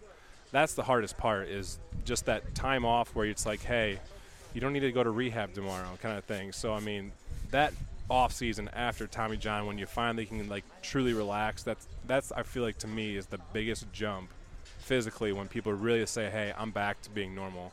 When did you say and feel, my God, I'm back. I got it back. I can throw. I can let it loose. I'm healthy mm-hmm. again. When was that? This spring training, no doubt. Um, I just kind of threw a couple of bullpens, uh, got into games, and I just saw Bomel look at me a little different. I looked at Bomel a little different, and I think he knew and I knew that, hey, you're pretty much back to what we had before Tommy John. And, I mean, it was a huge sense of relief. It was a huge uh, sense of accomplishment kind of thing just because, I mean, I was like the whole the whole year before that was a whirlwind. The whole year before that was doubts and stuff like that where, where not even performance-wise on the field. It was more so just feeling physically-wise. It just not ever truly feeling what I remembered feeling before Tommy John. So, yeah, the, the biggest thing for me was just getting to spring training this year and truly feeling normal. You know what's funny about watching you pitch is like you'll look up at the television and go, wait a minute, he's not going from the windup anymore. Now he's going from the yeah. – I mean, I never know where you're going. You're yeah. going to be in the stretch. You're going to be in the windup. What is up with that? Uh, I mean, you don't – You don't have to watch nine innings or whatever to see my mechanics are a little funky, to say the least. so, uh, so uh, when you're, uh, yeah, I mean, thanks, Liam. When you, when you're seeing Liam Hendricks just threw yeah. him a baseball, yes. Yeah, when, when you're when you're seeing my mechanics, and then you add, say, I'm facing the Houston Astros, where my adrenaline's kind of way up from normal, so so to speak. It kind of speeds me up. And so I go to the stretch more so to slow myself down, simplify my, my mechanics. It gets me in line a lot more. So, um, yeah, it's just more so me monitoring where I'm at physically. And I don't mean physically as in do I feel good or bad. It's more so of like, hey, how's your adrenaline right now? Are you too sped up? Um, and if I am, it's just a very simple fix for me to go right to the to the stretch. And it, like I said, it just simplifies my mechanics. And I'm able to start throwing strikes, quality strikes, and stuff like that. Yeah, because I, I, I say all the time, you're like a big praying mantis out there because yeah. you're just all arms and legs. And I got to think that plays to such a huge advantage for you. It's got to be tough for hitters to see the ball coming out of your hands. Yeah, I, I mean, deception is a massive part of my game. And I just – it was never really something that I, like, worked on where it was like, hey, like, throw your arms and legs everywhere and that's going to really help you in, in the big leagues kind of thing. It just – I guess God-given that I just – always through like that, and obviously it's it's translated to so far being pretty good here. When I think about that last road trip, talk me through how these games, the regular season games, but they sure felt and looked like Minnesota mm-hmm. and Houston like they were playoff games. No doubt. I mean, the atmospheres at both of the places were pretty incredible. Um, heck, I, when I pitched in Minnesota, it was hot as heck, and I'll tell you right now, I would not have been at that game, and they were dang near sold out. And like you said, it was no doubt playoff atmosphere with playoff caliber teams. So I mean, we're in a, we're in a stretch of schedule where we're facing playoff teams, and the environments are definitely feeling like that. The teams that we're facing feel like that. I mean, these are must-win games, and I know I understand it's in July, but all these games really, really count for us. I we know that the end of September when the season kind of ends. Yeah, I, I tell people, stop telling me about a marathon. This is a sprint to the finish line. And all these games with the way everybody is bunched up, and as we talked to Melvin, Melvin doesn't want to talk about the wild card. He still wants to win the division. Mm-hmm. So I like how you say that. Yeah, you need to win these games. You need to beat these teams. Yeah, uh, I think I think it's a, a feeling out process of where you're at until the All-Star break. And then once the All-Star break hits, I mean, it's there's no more marathon. It's definitely a, every game you got to win because we know – if it's the wild card of the division or whatever it is, it's going to come down to one game. It really is. So, I mean, you give away a game here, you give away a game there. At the very end, you're going to look back and be like, dang, we won those games and that made the difference. Or we're going to look back and say, dang, we lost those games. So every day, I mean, obviously Bowmel does an unbelievable job. I mean, we have young Chapman and Olsen running around kind of crazy. Just every day we're coming with it. And, I mean – obviously, the team, like I said, the teams that are coming in here, we're going to there. They're, they are too. So, I mean, th- there's no more marathon by any means. Yeah, you just mentioned those two guys, and I think the strength for me, we're always talking about home runs, but the strength for me, this team, because I want to say they've only made fifty-five errors on the year. Mm-hmm. Talk about this defense, knowing that what you have behind you is as good as anybody. Yeah, uh, I think – Everyone everyone obviously knows Matt Chapman. I mean, Platinum Glove winner. Um, but I, I think, I, I mean, obviously he won a Gold Glove last year, so he has got the credit he's he's deserved. But I think Matt Olson's still underrated. I really do. Um, the amount of plays that he saves us just because of, say, crazy throws or whatever it may be, and he's scooping everything, he's he's unbelievable at first base and just – the amount of outs that he saves and the amount of runs that he saves is just incredible. But like, like I said, Chapman's just world class. He's the best. He's the best defender, honestly, to me in, in all of baseball. Um, those two at the corner is just.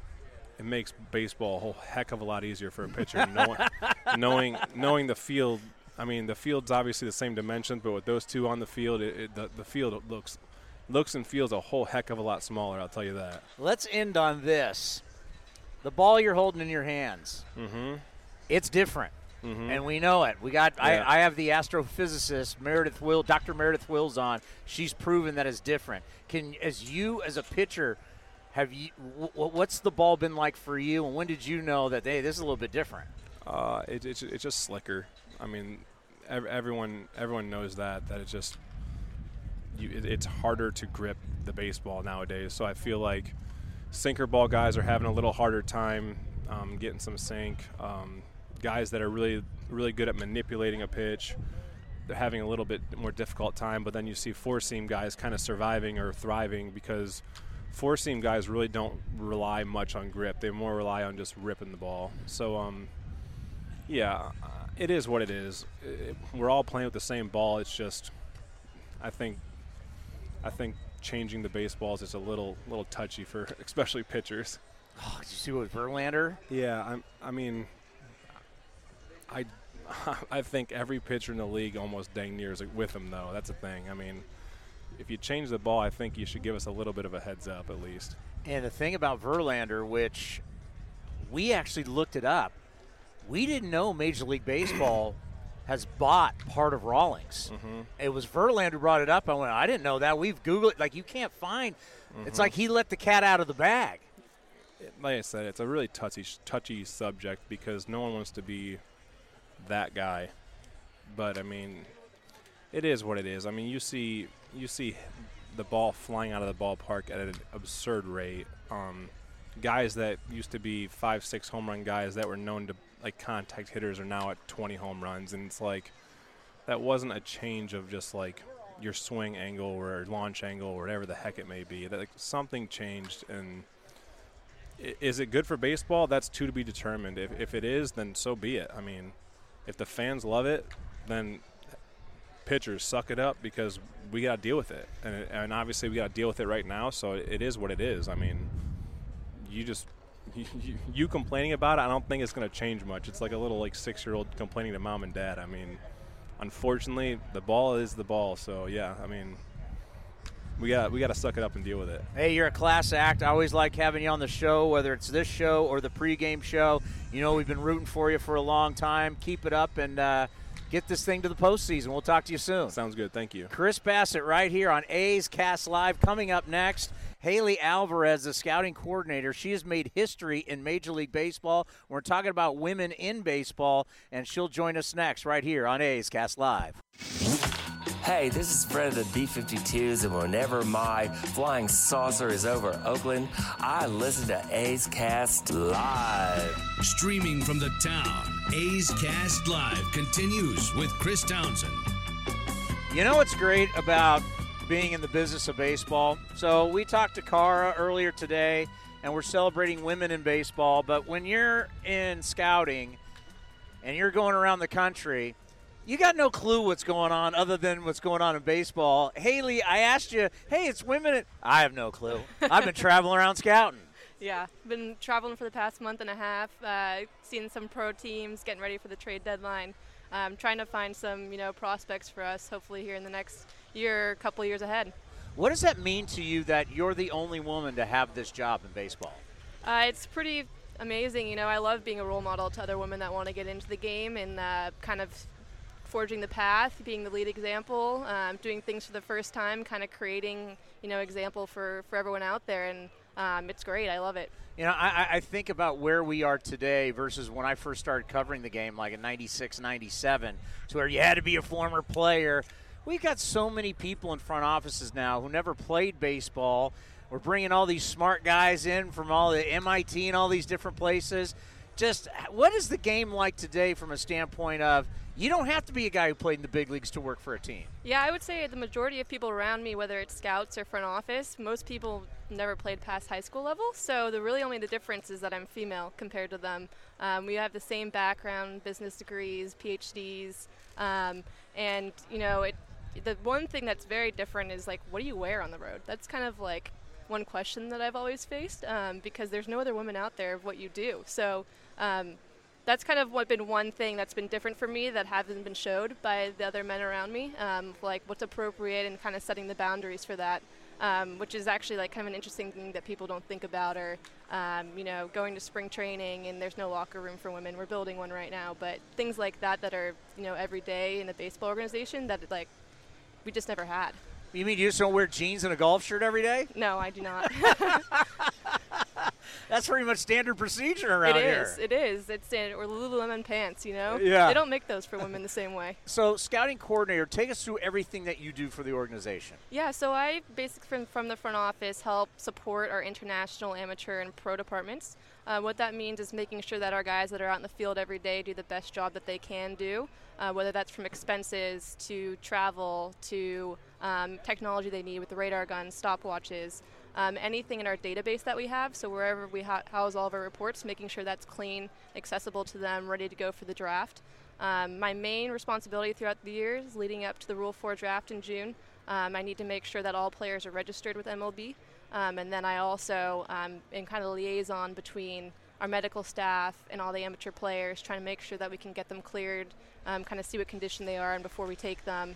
Um, prepare for the Rule four, and then I actually in the, in the room select all the players for our team and announce the selections um, over the radio and conference call with M L B. Um, so that's kind of the main responsibility. We have twenty area scouts um, that I help support out in the field every day all across the country, um, seventeen international guys, um, you know, ranging from the Dominican Republic to Australia, um, and then uh, we have eight pro scouts. Uh, that cover all the major league down through the minor league teams across the U S So got everyone um, kind of all over the world.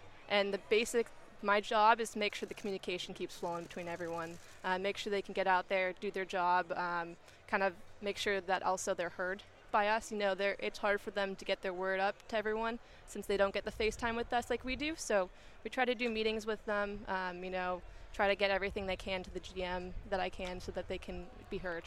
How much different is it dealing with scouts that are in the U S versus dealing with the scouts that are international?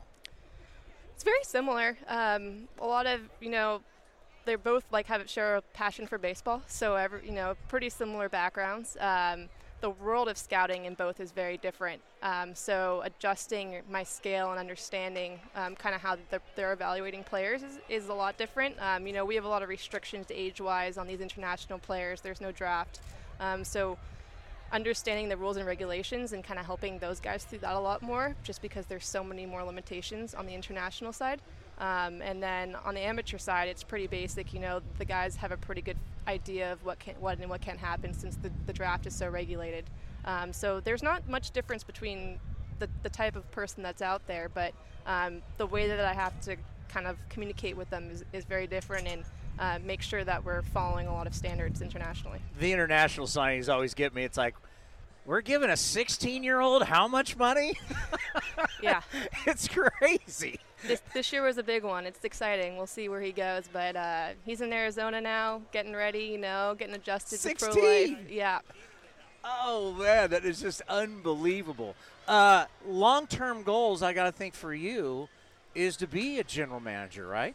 Yes, that's a, the ultimate goal. Right now I'm just trying to get well-rounded, um, understand every facet of the game right now that I can. I've been mostly directed on the, the scouting side. I have a little bit of sports science background with the Cincinnati Reds and um, worked with like force plates and bat sensors and all that technology. And I'm really trying to learn a lot of the on-field stuff now, you know, interaction between the coaches and the players, moves, um, how to, you know, to design, um, you know, pitching for the day. How does the manager kind of go about those those thoughts in their head, and that's something that I'm trying to get better at. But just become the most well-rounded executive I can for now, and then hopefully um, the first female G M, but we'll see. You know, it's uh, it's going to come at some time. We just don't know when. The Cincinnati Reds didn't want to lose you, if I've read correctly, right? Oh, yeah. They uh, they wanted to keep me there. You know, it's it's a hard hard thing to say no to. I spent a year with the organization, loved, loved the front office there, um, was learning a lot, but being from the Bay Area, it was hard to pass up an opportunity to work for a team um, close to home and be close to family, especially with the hard schedule, baseball schedule, miss so many important events with your family and friends that being able to swim, swing home after a, a game for Mother's Day, for dinner or something, it was really important to me. And what is it like working for an organization where you got guys that have been here for a really, really long – Keith Lippman, I think, was this year forty-nine or fifty? You think how long Bean's been here? You think how long David has been here? Uh, Kubota. What is it like joining this group uh, of these guys that have just had this these incredible – Incredible longevity and careers here with the A's? It's fantastic. I mean, the loyalty at the A's is one of the greatest I've ever seen at a team. And, um, you know, to learn from so many experiences that they've been through. And Eric's been in my position. Um, you know, he's moved all the way up to scouting director, and it's pretty amazing to get his insight and, and still where he's going with scouting. Um, one of the funniest things to me with, with scouting is that, you know, we're always getting better at it. So Um, I think, you know, it can only continue to grow in the game, but being around people that have been around the same team for so long, it's amazing to see the relationships form and um, and how uh, they work together through everything, and, and they've still evolved. You know, it's not, no one's really been stuck in their ways. A lot of new ideas have come up throughout the years, and it, you know, continuing to change as we progress and the game changes um, as well. So this is like one of the best sets you're ever going to have, right, for a show? And what's cool about it is that we get to see everything that goes on. And you can, you know, look down in the bullpen and Rapsodo and the high-tech cameras, and we have all the StatCast, and we have every, you know. So scouting has changed. Talk about technology and how technology has helped change scouting. Yeah, so it's it's really added to it. Um, you know, nothing is taken away from what we see, and I think there will always be the element of having to go to games and, and watch the players firsthand. Uh, you get a lot of off-field stuff that you can't evaluate through statistics, but it's kind of like a checks and balances system. You know, we really use it to support what we're seeing on the field, or we even find players, you know, that we may be interested in that haven't performed as well. Um, you know, kind of look at their history and look at back at the stats for all that to help support our findings. Um, it's it. Pretty crazy how much information we have on these players these days. Um, you know, we, we started a pretty young, early age with them in high school and uh, built a track record, especially as they pass through um, to the majors, and we kind of keep that history as we go. So it, it really helps support our decisions, especially with um, signings and trades later on.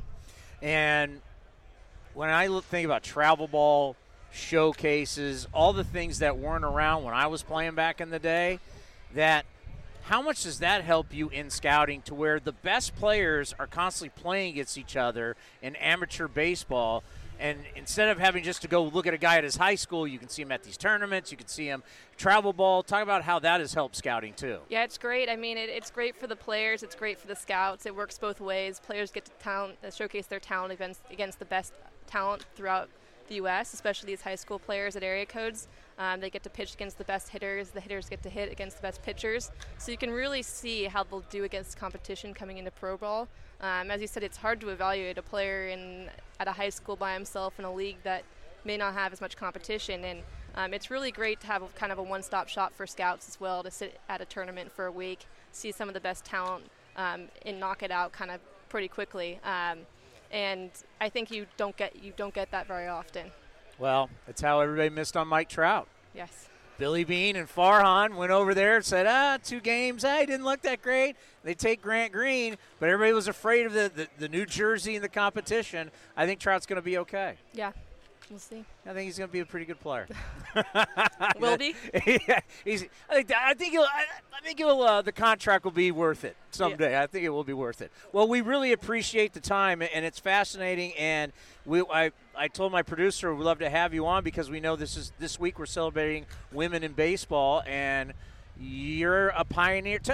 Before we let you go, how many articles have been written on you? Uh, a handful, some here and there. You know, some local newspapers here growing up in Marin. Uh, they've kind of uh, taken a story to me growing up in Marin, going to high school there, and um, and then some more national publications. And what are they? Uh, the Washington Post and Wall Street Journal. Yeah, I think I've heard of them. Yeah, it's big time. Thank you so much, and uh, I know you. And uh, I almost feel bad because we had David on earlier. Now we have you. You guys, your work. This is a big time for you guys. I mean, you guys are really busy. So for you to come down and do this, I really appreciate it. No problem. It. Thanks for having me. Coming up next, we're going to get into a little buying or selling right here on A's Cast Live. broadcasting from the town, A's Cast Live continues. You know, every single year, I forget how good root beer floats are. They brought us the root beer floats. They're they're fantastic.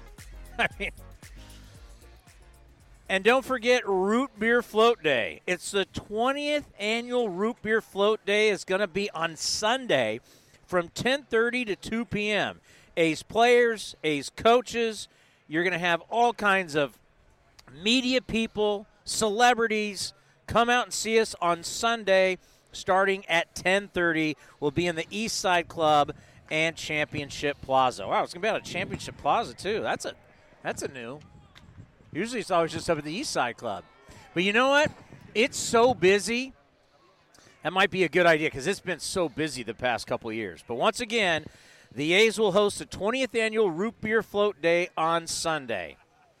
Of course, trying to fight juvenile diabetes. All right, let's get to – wait, what, what? No? Hold on, no, no, no. Whoa. I got a nuggy nug for you. Some first time in Major League Baseball history. There have been four consecutive days with guys hitting having three homer games. Robertson Cano did it for the Mets. I'm enjoying my root beer float, by the way. Paul DeYoung did it for the Cardinals. Nelly Cruz did it last night. Boomstick baby. And now Mookie Betts against the Yankees has three home runs in four innings. So first time Where ever. Did you get this? Uh, M L B stats on Twitter.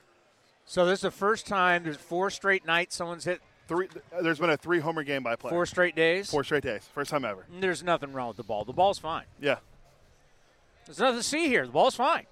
Twins have one hundred ninety-nine home runs. We're on June twenty-sixth. The, think about that. The, it's fine. It's fine.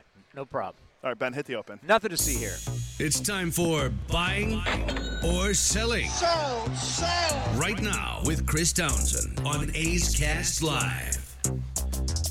All right, well, I hate to do it because uh, it's my hometown team, but I'm your Buccos. I'm going to do it. They're losing right now, five three. The tanking continues. Are, are, are you you dumb, Are you putting uh, dirt on the Bucs? Time to fire Hurdle, get rid of everyone, trade everyone. It's it's getting one of those things. Raise well, the Jolly Roger.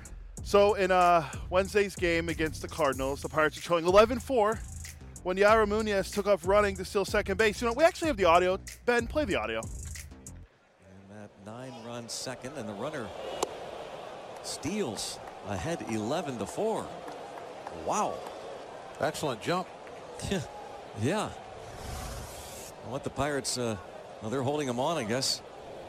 Always wonder about those unwritten rules. The, the rules, the unwritten ones anyway. Well, even the ones that are written down, they've changed a lot over yeah. the last ten, twenty years. And he's taking off for third. I love it. And even the fans don't like it. I know exactly what would happen now. Well, it, there. Are, how about this, Bob? In a, in a different era. Let me ask you this, though. In a different era. We're in a ballpark here. The fans don't like it. I've never heard that. Wow. I've never heard the fans boo. Basically, this is, a, again, these old unwritten rules, but the fans don't like it.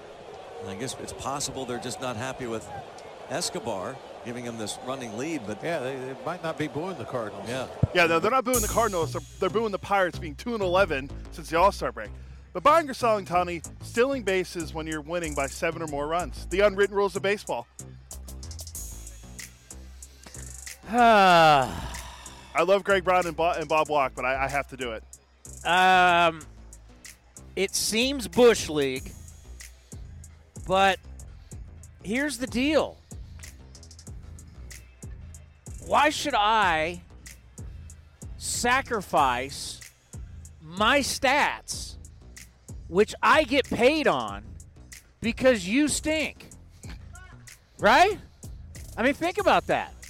At the end, when I go to arbitration, they're going to be looking at how many R B Is, on my O P S. You know, they're going to be looking at all this stuff, these metrics. And by the way, if I steal more bags, I'm going to make more money. If I score more runs, I'm going to make more money. So I'm supposed to sacrifice my stuff because you, your team's not any good. So I'm going to say I'm selling, even though I understand where baseball is with this. But I'm going to say I'm selling because you know what? You got to stop it.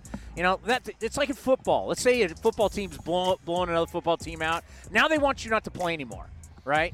You you you, too, you shouldn't try and score touchdowns. Uh, last time I checked, you get paid for scoring touchdowns. It's like the Golden State Warriors. You really want Steph Curry? Hey, they're up fifteen. Steph don't shoot threes anymore, so I'm selling.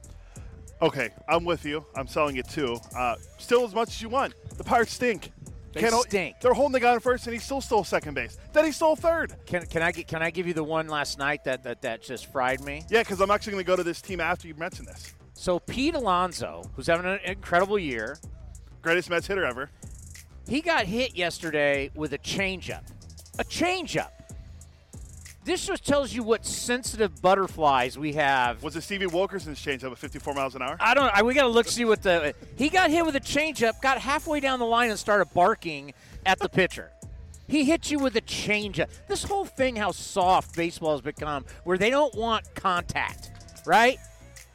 You know what? In sports, there's going to be contact. If you're going to drive to the basket on a consistent basis, you know what? A big man's going to foul you, and he's going to get you.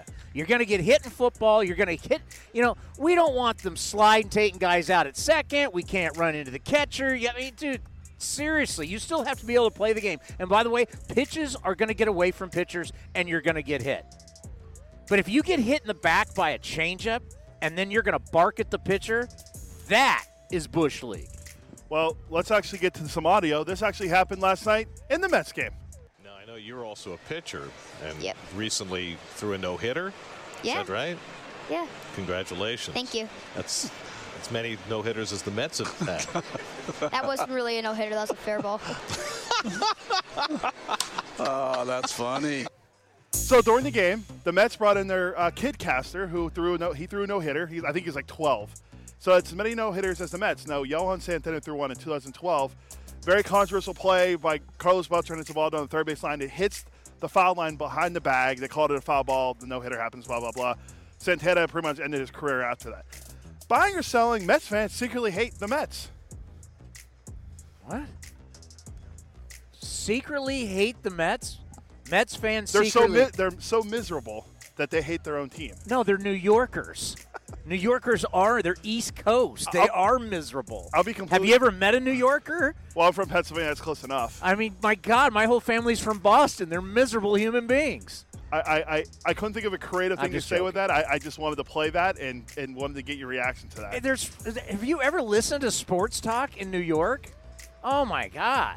I mean, it's just, it's the Northeast feast is, feasts off just being miserable. It's just Philadelphia. Philadelphia. Yeah, they, they're don't they, don't they're curmudgeons there. They threw they threw snowballs at Santa Claus. Yeah, they, they he uh, was drunk, but they still threw snowballs at. Uh, they they boo they threw batteries at people. They boo people. Oh, it's uh the it's Northeast. Not, oh. It's not a great place to live. Go to Pittsburgh. It's better. All right, I'm going to end with this That's one. That's the Midwest. Yeah, we, we had audio here, but I'm not going to play because we're running out of time. Well, we're On running this, out of time. We got really? two minutes. Yeah. On this what date, day is it today? Friday. All right. On this date, fourteen years ago, the greatest pitcher I've ever seen pitch, Greg Maddux, entered the three thousand strikeout club. Now, he was the thirteenth member. There's now seventeen that have joined the club with C C and Glavin and Smoltz and, and uh, Randy Johnson joining the club. Oh, no, Randy, so I'm missing someone. He has three thousand wins, or three hundred wins also, and he has nine hundred ninety-nine career walks, which has never been done. No guy's ever had three thousand strikeouts. Maddox has like three hundred fifty-five wins. Yeah, well, no, but I'm saying he's only got to ever have three hundred Don't shortchange wins. Him on that. Only one guy's ever hit more than ten home runs off of Greg Maddux. That's Luis Gonzalez. Then the great Barry Bonds has hit ten home runs off Maddux. Buying or selling, greatest Greg Maddux is the greatest pitcher of the modern era. Meaning, the like the, the modern era would be more yeah. of the. I'm trying to think of the, the exact date, but. Uh,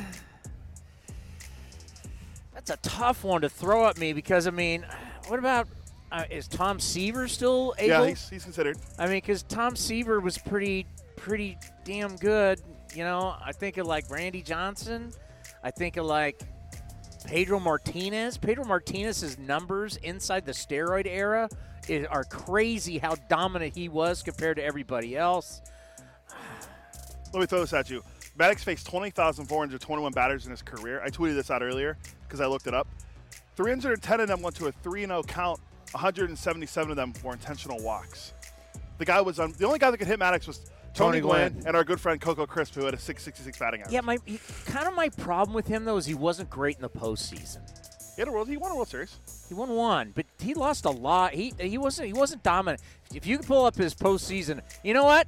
Save this question. We will get back because I could easily say I'm buying, and I think I easily could say selling. I I I, I have to research this well, a little the, more. The best thing about that too is would he make it, and how good of a pitcher would he be in the modern day when we look at analytics. I, I, Greg Max, if you have three hundred fifty-five wins, I've met him before, by the way. He's a super cool guy. Bulldog. He's a, I love Maddox. He's such a good guy. Lives in Vegas. We will we will revisit this on Monday. Remember, we're going to have the pitching guy on for the Texas Baseball Ranch. We'll talk about this. I cannot wait.